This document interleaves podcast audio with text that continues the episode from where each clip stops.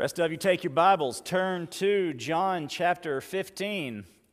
So last week we skipped ahead to John chapter 20. This week we're going back and uh, going to work our way through the end of John over the next few weeks. John chapter 15 promises to believe. We're going to be from verse 18 to the end of chapter 16. Uh, this uh, promises to believe is the continuation of our the truth to believe series, uh, but this morning it's promises to believe. We'll finish up John, I guess, uh, the end of May. It's through May that we'll be in John. Uh, our memory verse this morning with some new blanks, and I had to practice yesterday because I wasn't getting the blanks right. So, let's see how we all do. I am the vine, you are the branches. The one who remains in me and I in him produces much fruit, because you can do nothing without me.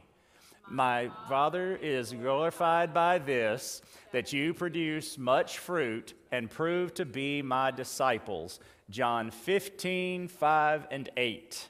All right, I'm getting there. All right, so promises to believe.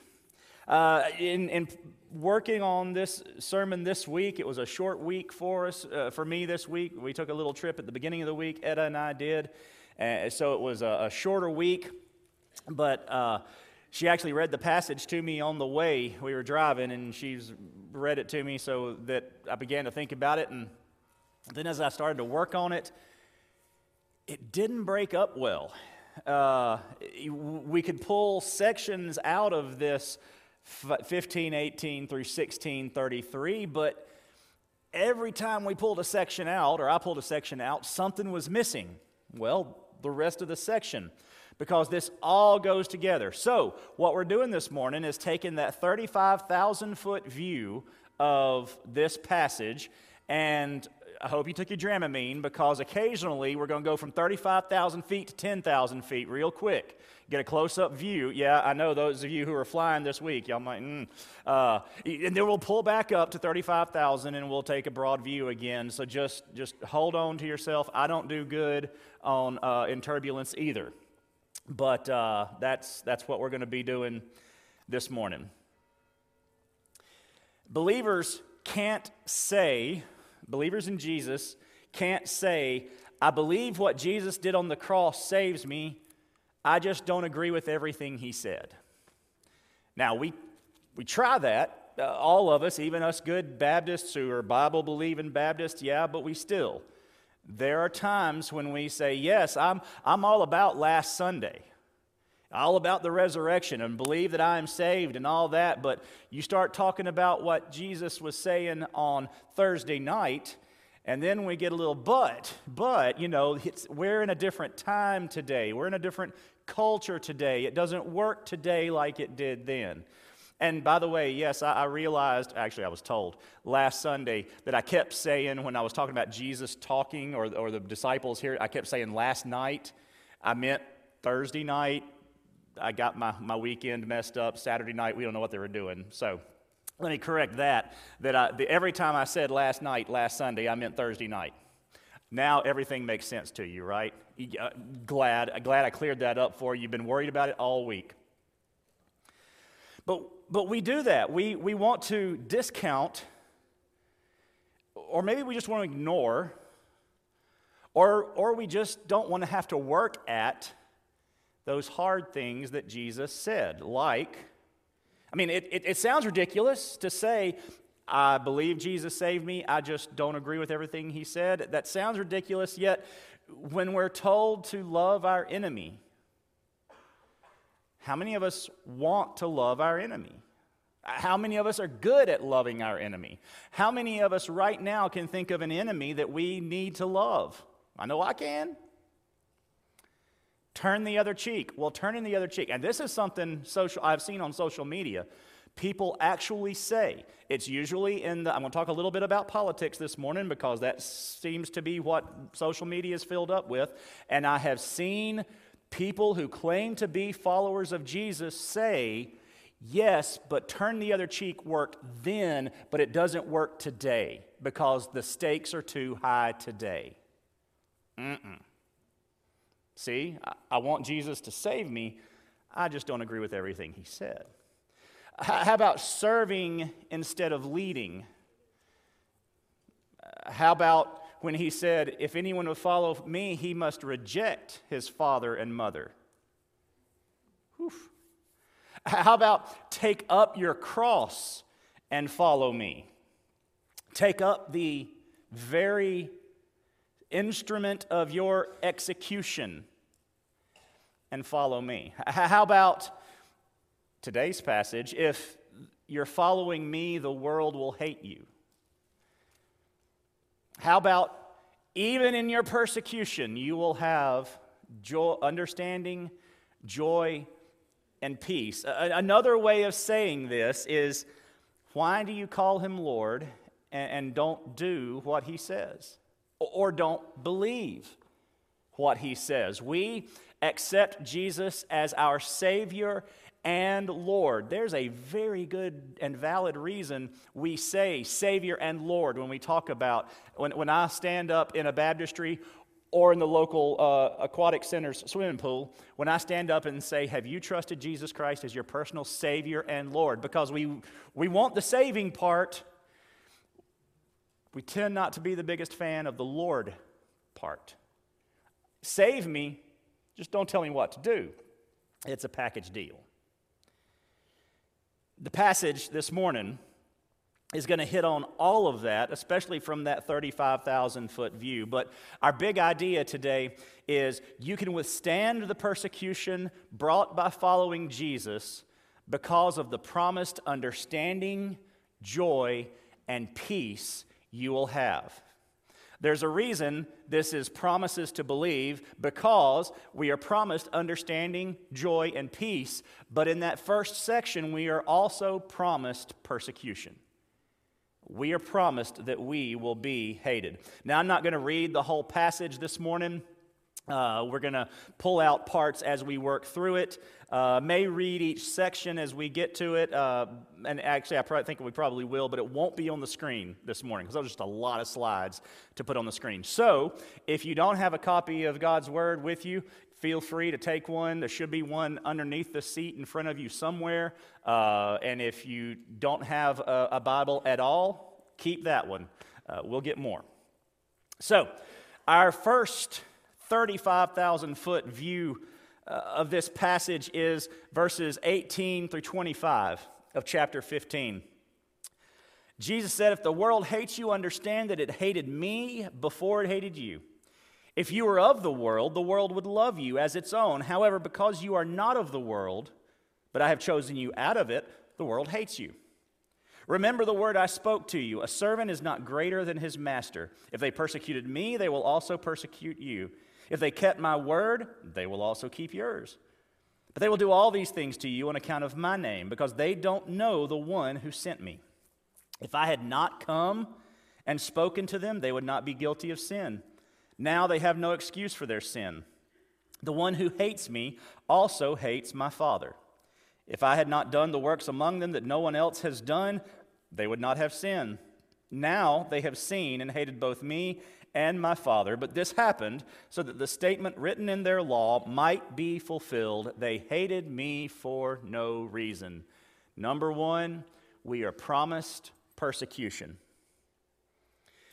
Verse 18 tells us clearly, as believers, now he's talking to the disciples, but he is but John is writing this as you know, 40, 50 years later, as this is what Jesus said to us and meaning us. And when we get to John 17, uh, as we've talked about in the past, Jesus is actually going to pray for us, not by name, but specifically the people who will believe because of the disciples. That would be us.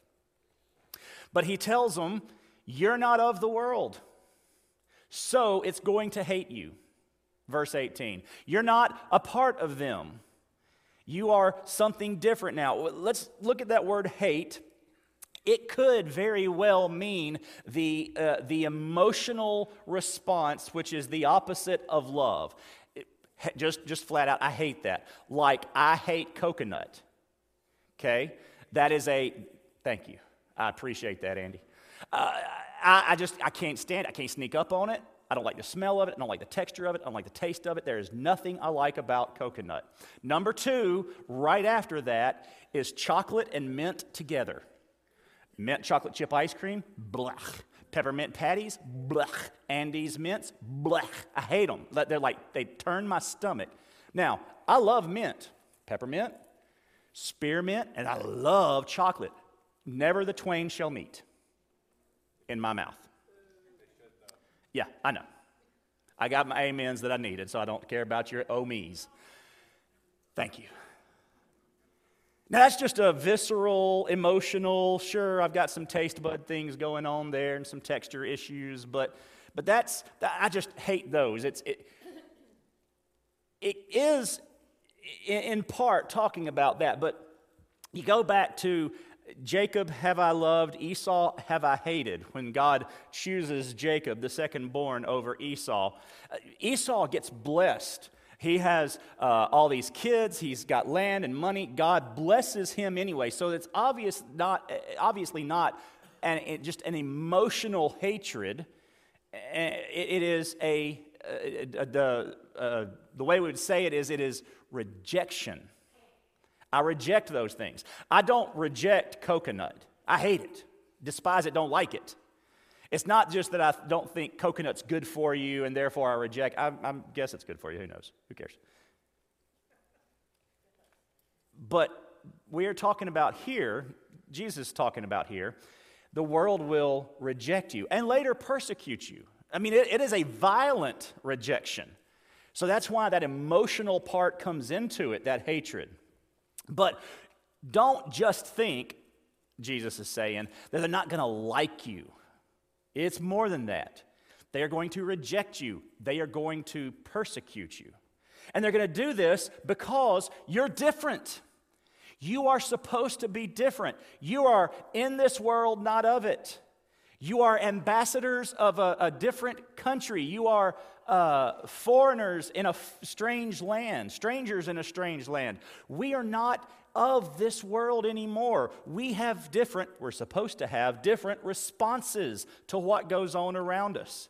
We have different tactics when it comes to how we engage with what's going on around us. We plan differently. We have different ways of doing things. We have different methods of doing things. We have different emotional responses to what is going on. We, we have different pleasures than the rest of the world. We see everything differently, or we're supposed to. And we have no tribe on earth but the tribe of the church. This is our first relationship as believers the church.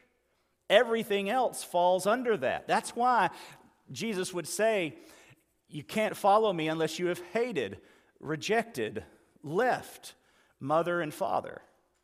Because that is no longer your first relationship. That is no longer your first priority. Family is no longer the priority being a believer, following Jesus is. And verse 19 says that, and this is where we understand that it's not just uh, love, hate, but it's rejection, choosing. Jesus says he has chosen us. That's the opposite of hating, is being chosen. Love, hate, uh, uh, cho- chosen, rejected. Jesus says, I have chosen you. And verse 19, chosen you to be different. If you were of the world, the world would love you as its own. However, because you are not of the world, because you are different from the world, but I have chosen you out of it, the world hates you. The world rejects you.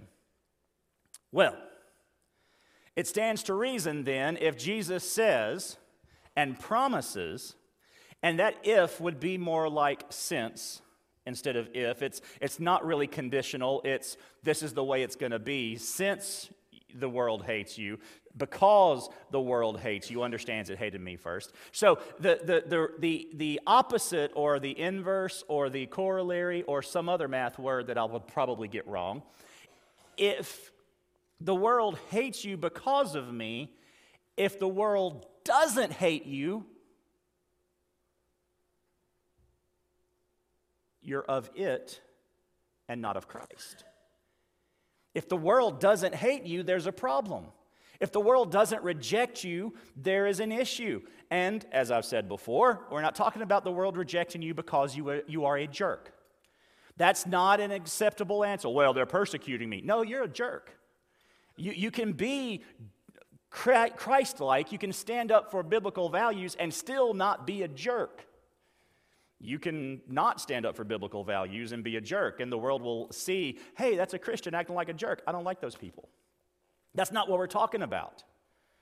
We're talking about they are, uh, you are rejected because of your faith. And if they aren't rejecting you because of your faith, does your faith show up day to day? Is it obvious that you have a different response, a different tactic, a different method, a different way of doing things, different emotions, different pleasures, different actions? The world doesn't hate you, you're of the world, not of Christ. If you live like Jesus, they're going to reject you. Everybody is going to ju- reject you. Notice Jesus did not divide it and say, Part of the world will reject you. Part of the world will hate you. This area, Rome, is going to hate you, but the Jews are going to love you. Oh, he knew better. The Pharisees won't like you, but the Sadducees will. Or vice versa. The Sadducees won't like you, but the Pharisees will. Or uh, what in their day for the Jews, the conservatives will like you, but the liberals won't. Or the liberals will like you, but the conservatives won't. Nope, in his day, the world, everybody will hate you. So that means if you live like Jesus, you have no country. You have no political party. Seems we're always in election season now. It's always the next election, doesn't matter how long away it is. You have no family. You have no culture apart from Jesus' worldwide church. Yes, I know you have a country and we love our country, we fight for our country, we die for our country. I get that. I know we have political parties because we have ideas and, and biblical commands that one, in some cases, follows a lot more than the other, but not always. We have families that we love and we go back to, but they are not our priority. They are not the ones who are going to save us. We have a culture, but our culture is not what matters. It is our relationship to the worldwide church. And our country, our political party, doesn't matter which one it is, our family, our culture, they will all hate you if you live like Jesus at some point. Because at some point you are going to have to diverge from them if they are not also living like Jesus. And turns out, they're probably not. The promised persecutions. That's not the only promise, though. He begins this passage with this negative, this doom, doom, doom sort of uh, uh, statement, this speech, but then we get into the promised understanding, where he talks about the, the Holy Spirit, the counselor's ministry. Verse 28 of chapter 15. I really need to learn to bring my reading glasses up here. When the counselor comes, the one I will send to you from the Father, the Spirit of truth who proceeds from the Father, he will testify about me. You also will testify because you have been with me from the beginning. I've told you these things to keep you from stumbling. They will ban you from the synagogues. In fact, a time is coming when anyone who kills you will think he is offering service to God. They will do these things because they haven't known the Father or me. But I have told you these things so that when their time comes, you will remember I told them to you. I didn't tell you these things from the beginning because I was with you. But now I'm going away to him who sent me, and not one of you asks me, Where are you going? Yet because I've spoken these things to you, sorrow has filled your heart. Nevertheless, I'm telling you the truth. It is for your benefit that I go away, because if I don't go away, the counselor will not come to you. If I go, I will send him to you. When he comes, he will convict the world about sin, righteousness, and judgment. About sin, because they do not believe in me. About righteousness, because I'm going to the Father, and you will no longer see me. And about judgment, because the ruler of this world has been judged. I still have many things to tell you, but you can't bear them now. When the Spirit of truth comes, he will guide you into all the truth. For he will not speak on his own, but he will speak whatever he hears. He will also declare to you what is to come. He will glorify me, because he will take from what is mine and declare it to you. Everything the Father has is mine. This is why I told you that he takes from what is mine and will declare it to you.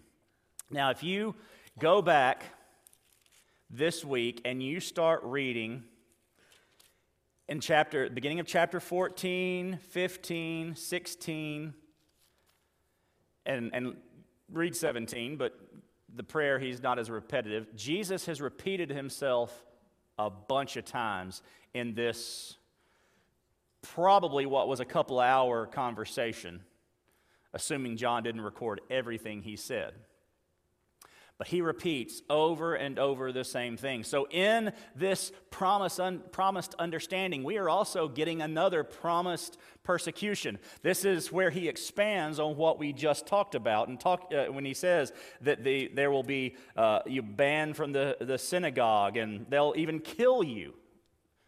How many of us agree being killed for your faith is persecution? Thank you for all raising your hand. That is exactly what he's talking about here.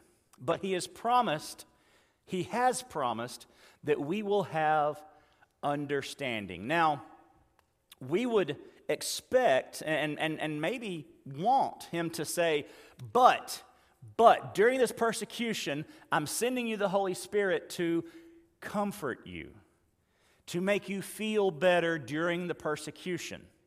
Well, the truth is, he's already told us that the Holy Spirit would comfort us uh, back in I believe, chapter 14. We will receive comfort from the Holy Spirit. What he tells us in this passage, again, this 35,000 foot view, is that the Holy Spirit is going to bring us understanding. He's going to testify about Jesus and guide us into truth. That's 1526 and 1613 if you're a Bible marker we're going to get testimony, we're going to get teaching, we're going to get comfort in ways we wouldn't have expected or maybe even asked for it. These are the comfort. It's the perspective that John is actually writing from now, 40 or 50 years after, or maybe even more. Some say it could have been in 90 AD that he wrote this, which would have been 60 years after uh, this evening. But regardless, 40, 50 years later, this is John's perspective as he writes. Years later, the Holy Spirit is testifying to Jesus and guiding John to truth by teaching him and reminding him. As we've read, uh, especially the, the previous chapters uh, 12, 13, 11, 12, 13, all the way back, John regularly punctuates his narrative by saying, because we remembered Jesus saying these things. Where did that remembering come from? The Holy Spirit.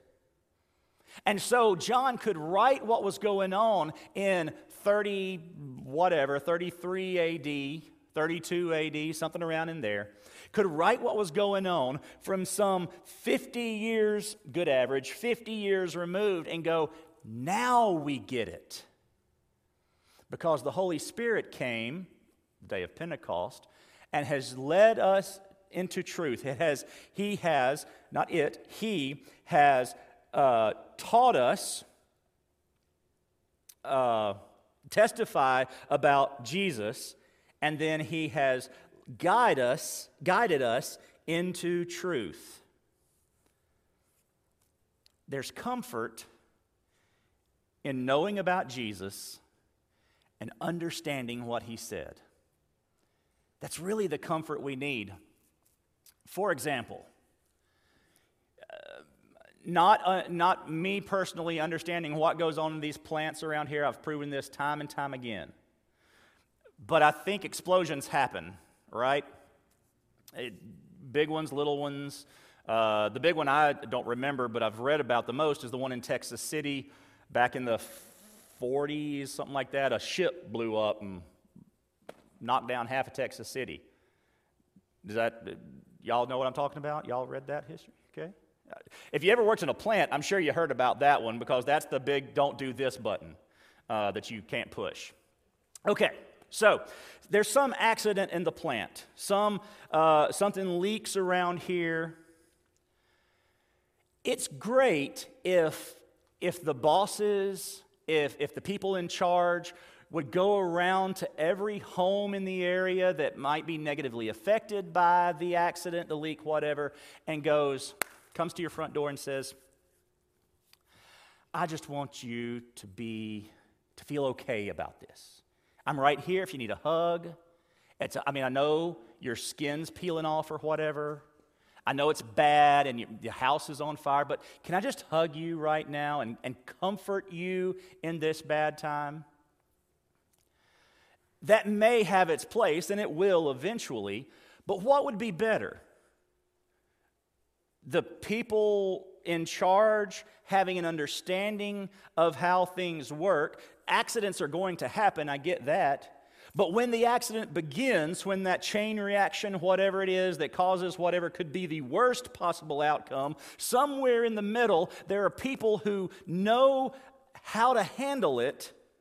So they push the right buttons, close the right levers, that this thing, this worst possible thing, didn't happen. What was better, comfort or understanding? In that case, understanding.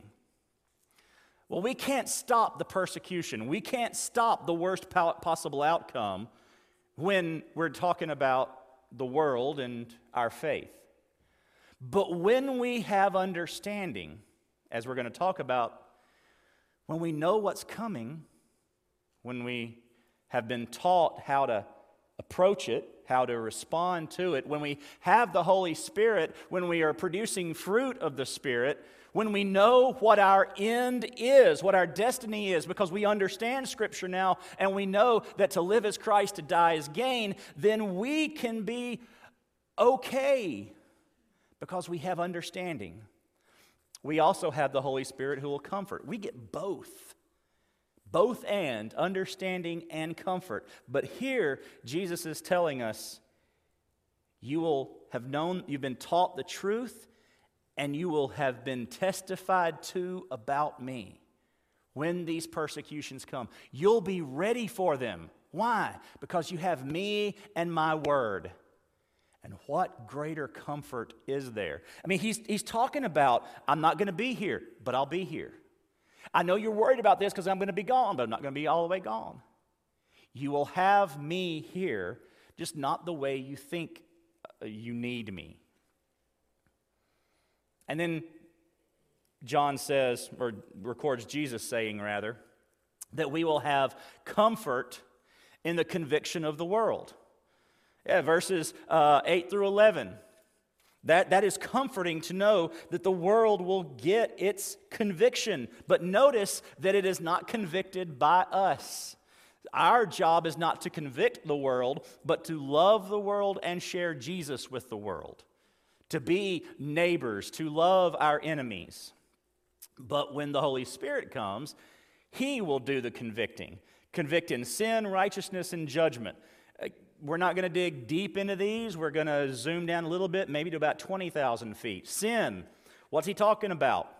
Well, he tells us sin because they do not believe. Sin, eh, based on that, is choosing another God, including oneself. The Holy Spirit convicts about the fact that they are choosing somebody besides Jesus, somebody besides God. Ultimately, all sin, no matter what we choose, is about choosing ourselves.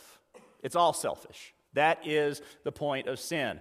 It doesn't work in every language, but in English, the middle letter is I, because that is the focus of sin.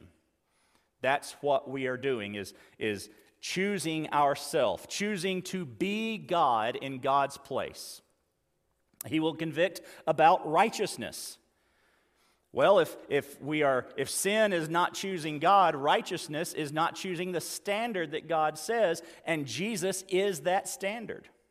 The standard for righteousness is death, all the way up to death. That was how Jesus showed his obedience to the Father, even to the point of death. But he goes ahead and shows that he is the standard because he was resurrected and then ascended to the Father. He showed that he was exactly who he said he was. Okay, you get die on the cross. Anybody can do that. Ooh, but not everybody can rise from the grave. And oh, have mercy. Now, certainly not everybody can ascend to heaven. And that proves that Jesus is the standard. So, you want to know what righteousness is? Look to Jesus. The world has rejected that, the previous section. They, they hate my, your teaching because they hate my teaching. They don't want to be righteous, they don't want to follow the standard. And then judgment. Conviction uh, about judgment because the ruler of this world has been judged. The, the God that the world chooses is a loser. And he is particularly, specifically talking about Satan. But when you have chosen yourself as a God, you've chosen a loser. When we choose sin, when we choose ourselves, when we choose to do what we want instead of what God wants, we have chosen a loser. So we can't get too high and mighty. When, G- uh, when Jesus says, the Holy Spirit has come in to judge the world in sin, righteousness, and judgment, or convict the world in sin, righteousness, and judgment. We can be convicted on those same things because we sin, we choose our own God, we don't reach the standard. If, if anybody have, you, have perfected it, let me know. We'll go ahead and kill you now so you don't mess it up. And we follow the loser, whether it's Satan or me or both. So we can't say, well, look at the Holy Spirit convicting the, the world, because earlier we are told we'll be convicted by the Holy Spirit as well. If we're led to truth, we can't not be convicted when we've been going toward falsehood. So we have promised understanding. We also have promised joy verses 16 through 24 of chapter 16. A little while, and you will no longer see me. Again, a little while, and you will see me. Thanks for making it clear. Well, that's what the disciples said, right? Verse 17 Then some of the disciples said to one another, What is this he's telling us? A little while, and you'll not see me. Again, a little while, and you will see me. And because I'm going to the Father, they said, What is this he is saying? A little while. We don't know what he's talking about. Jesus knew they wanted to ask him. And so he said to them, Are you asking one another about what I said? A little while and you will not see me, again a little while and you will see me. Truly I tell you, you will weep and mourn, but the world will rejoice. You will become sorrowful, but your sorrow will turn to joy. When a woman is in labor, she has pain because her time has come. But when she has given birth to a child, she no longer remembers the suffering because of the joy that a person has been born into the world. So you also have sorrow now, but I will see you again. Your hearts will rejoice, and no one will take away your joy from you. In that day you will not ask me anything. Truly, I tell you, anything you ask the Father in my name, he will give you. Until now, you have asked for nothing in my name. Ask, and you will receive, so that your joy may be complete. Promised joy. Jesus is acknowledging that life is painful. Well, persecution is painful. So he's already said that, but now he's just making it clear. It's going to hurt. Life is going to hurt. Coming to me, following me, rather than making everything perfect, is going to make some things worse. You don't believe me? Be the only believer in your family. That's going to make family dynamics worse. You don't believe me? Go talk to the Muslim convert in Sudan whose entire family now wants to not just reject him, but kill him because of his newfound faith. Life is going to be painful. John has known much pain over the last 40 to 50 years, all the way back to, this is Thursday night that he's talking, the next morning when he stands and he witnesses the trial, the beatings, the, the, the, the, slapping, the spitting, the everything, and then the crucifixion. And he says, Y'all are going to sorrow. You are going to weep and mourn. The world's going to rejoice. They're about to lose Jesus. And they haven't remembered anything he has said, not certainly not in the not uh, how he meant it so the fact that he is dead come Friday afternoon, they think it's over with. They have lost Jesus. And that's all they know. The truth is, we lose sight of Jesus. We focus on the wrong things ourselves, our sin, our, our persecutions, our hurt, our pain. And we take our eyes off of Him. We lay down the cross for a while. We, we choose not to follow His path. We get off the straight and narrow. How, whatever phrase you want to use, we, we aren't focused on the one we're supposed to be focused on. We lose Jesus. Joy is knowing that He never loses us. Verse 22 So you also have sorrow now and later, but I will see you again. Your hearts will rejoice, and no one will take away your joy from you. How, how could they never take away their joy? Because they are never taken away from Jesus. He is the source of that joy. The disciples will have a joy that never leaves them when they see Jesus again. See, they're to they're to remember these things that he's saying. Obviously, John is remembering these things that he's saying. And, and they might remember them come Sunday morning, Sunday afternoon, the, the next couple of days. Oh, he's back. He's, yay! But he's going to the Father. He's only back temporarily, physically, just a few days. He's going to be gone again. But their joy isn't going away when he leaves.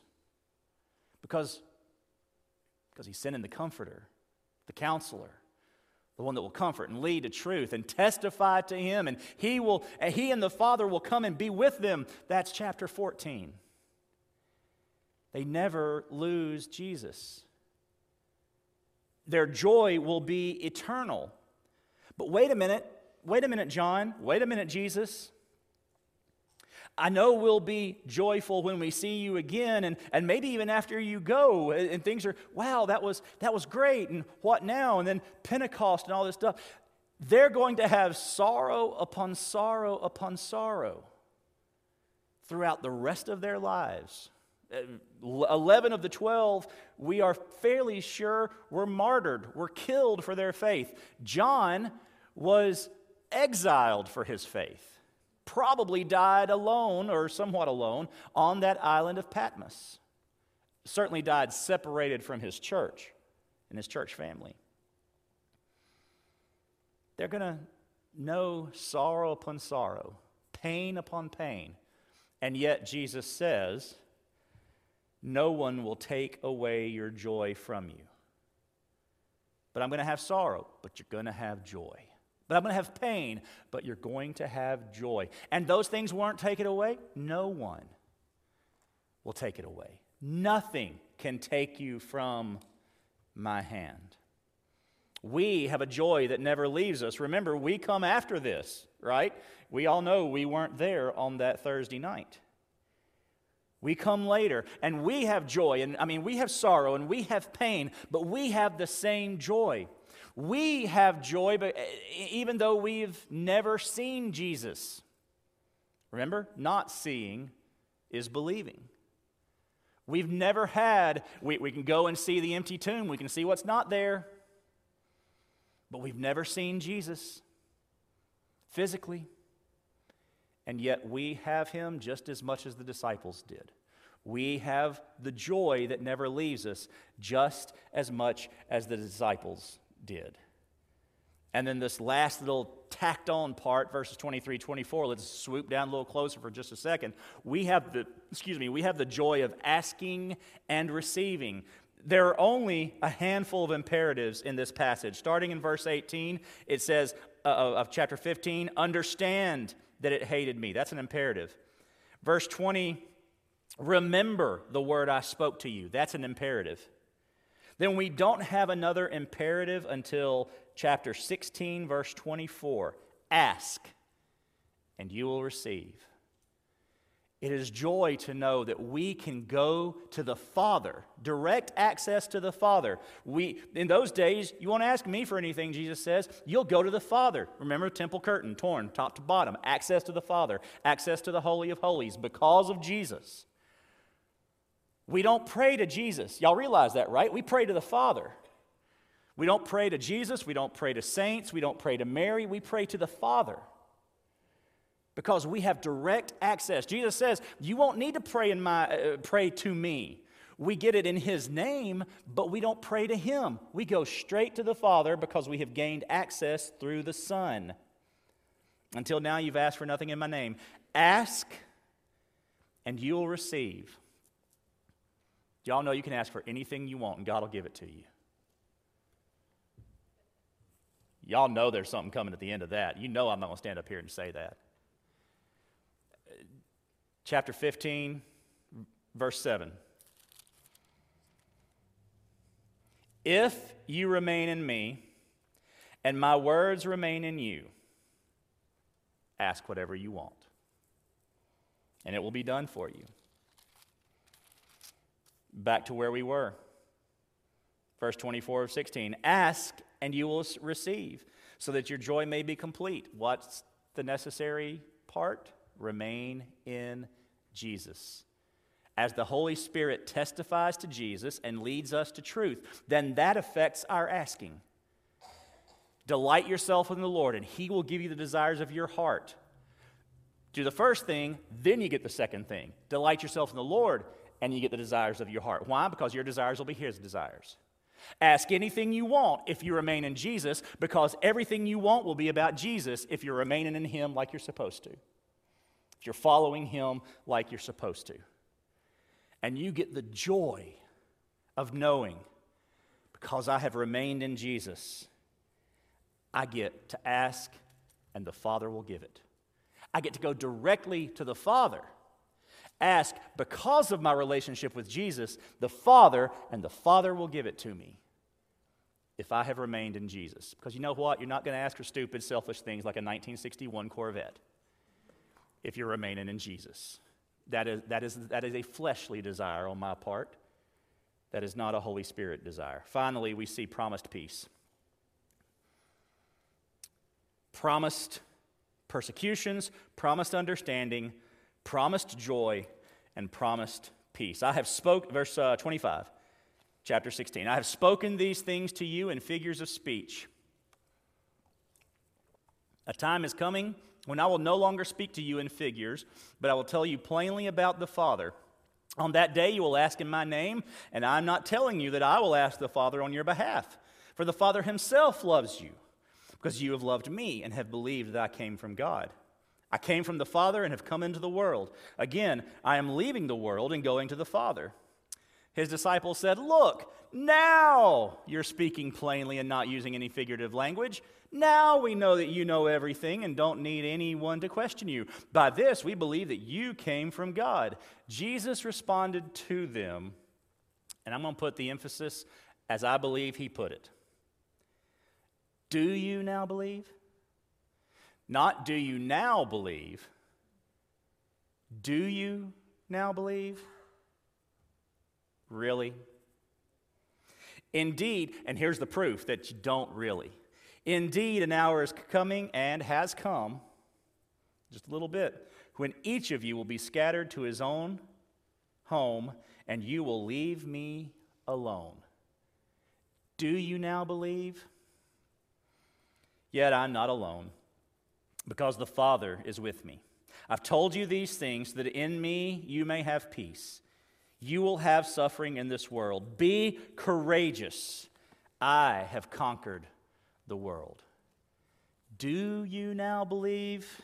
Yeah, they wanted to. They thought they did. It was it, progressive revelation, whatever you want to call it, bits and pieces of understanding. They thought they did, but nah. Just a few minutes, they're going to run like, like crazy. Puppies with their tails tucked between their legs. But he still promises peace. Why can we have peace? Why did the disciples have peace? Knowing, being told, you really don't understand, and you're about to disown me, but here, you will have peace anyway. Why? Verses 26 and 27 direct access to the Father. Exactly what I've already, talk, already talked about. You not only have joy because of your access to the Father, you have peace because of the direct access to the Father. Let's go back to my very bad analogy of uh, uh, industrial accident. Something's going on, and you know you're, you're watching meters and stuff, and that doesn't look right. That looks like it could end up being bad in just a little bit. Well, if you've got a chain of command of about 30, well, I got to send an email or a text or whatever to this one, and he's got to send it to that, and she, and then, and then, and then. And by the time it gets to the person who can fix it, mm, it might be too late. And don't, don't tell me that's not the way it works. I don't care. Don't mess up my analogy with facts. But if you have direct access to the one who can shut it all down, who can fix it all, prevent it all, well, that's the first call you're going to make, right? You're not going to go through the steps. You're going to, wait a minute, there's only one that can really do something about this. That is peace. That is knowing, okay, something goes wrong, I've got the phone number I need. We do that as parents when we go out somewhere and leave the kids at home with the babysitter or whatever. Hey, here's the phone number. If you need us, call us. Whew.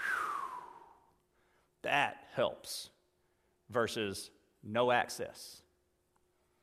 We have peace because we have direct access to the Father. We don't have to go through any mediator. Jesus has already mediated it, He has already opened it up for us. So we're good, we're done.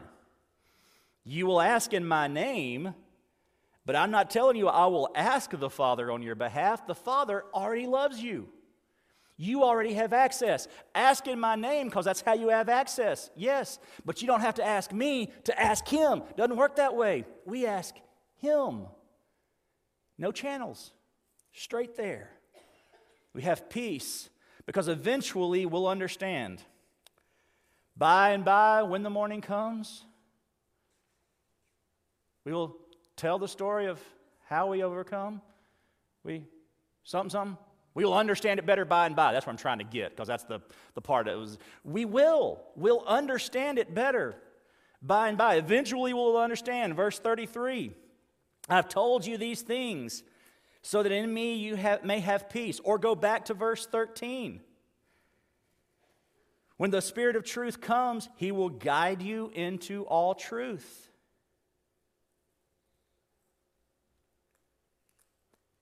We have peace when we know what's going to happen.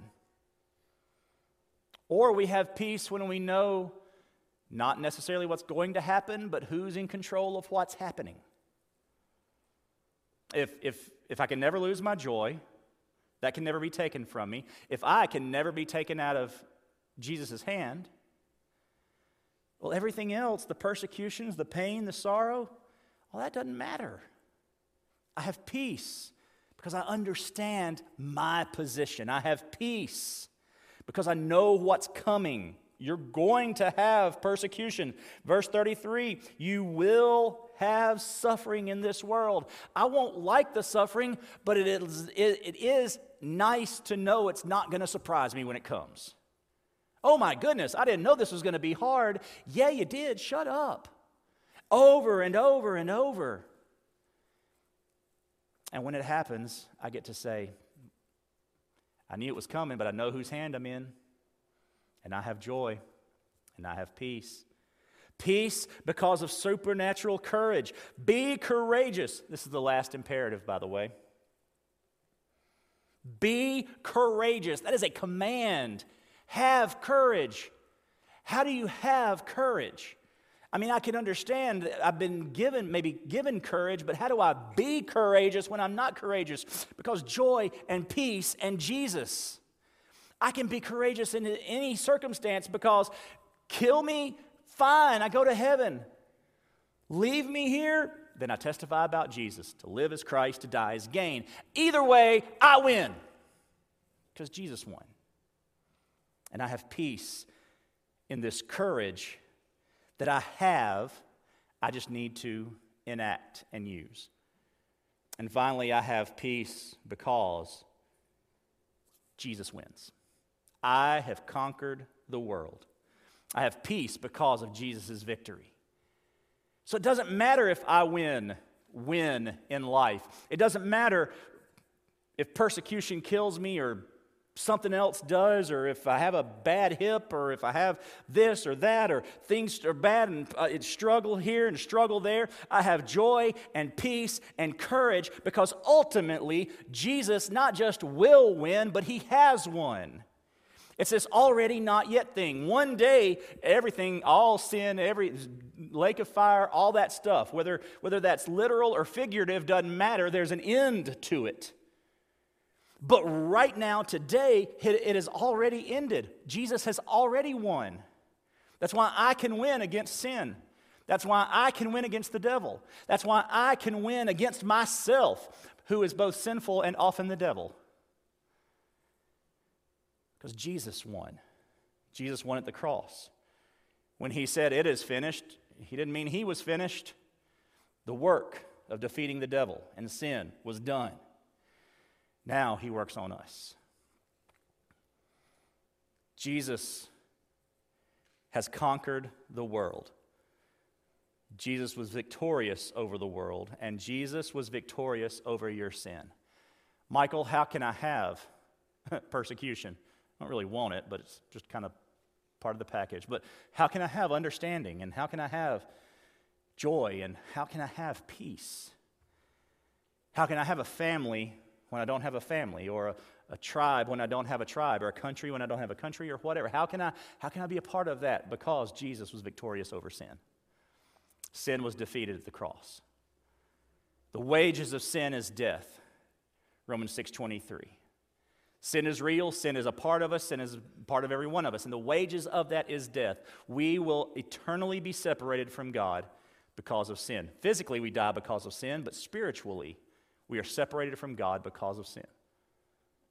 The very real. There's a gift of salvation, eternal life, overcoming sin, and eternity with God. That is a gift for you to receive. And you receive that because of Jesus Christ our Lord, because of the work he did on the cross. And if you accept him as Lord and Savior, Savior and Lord. Doesn't matter the order, they go together. You trust Him for salvation and you follow Him as your Lord, you will be saved, yes, but you'll have understanding and joy and peace and the persecution. But you know what? That won't matter because of those three. You can have all that He offers today if you will just turn to Him and take a next step.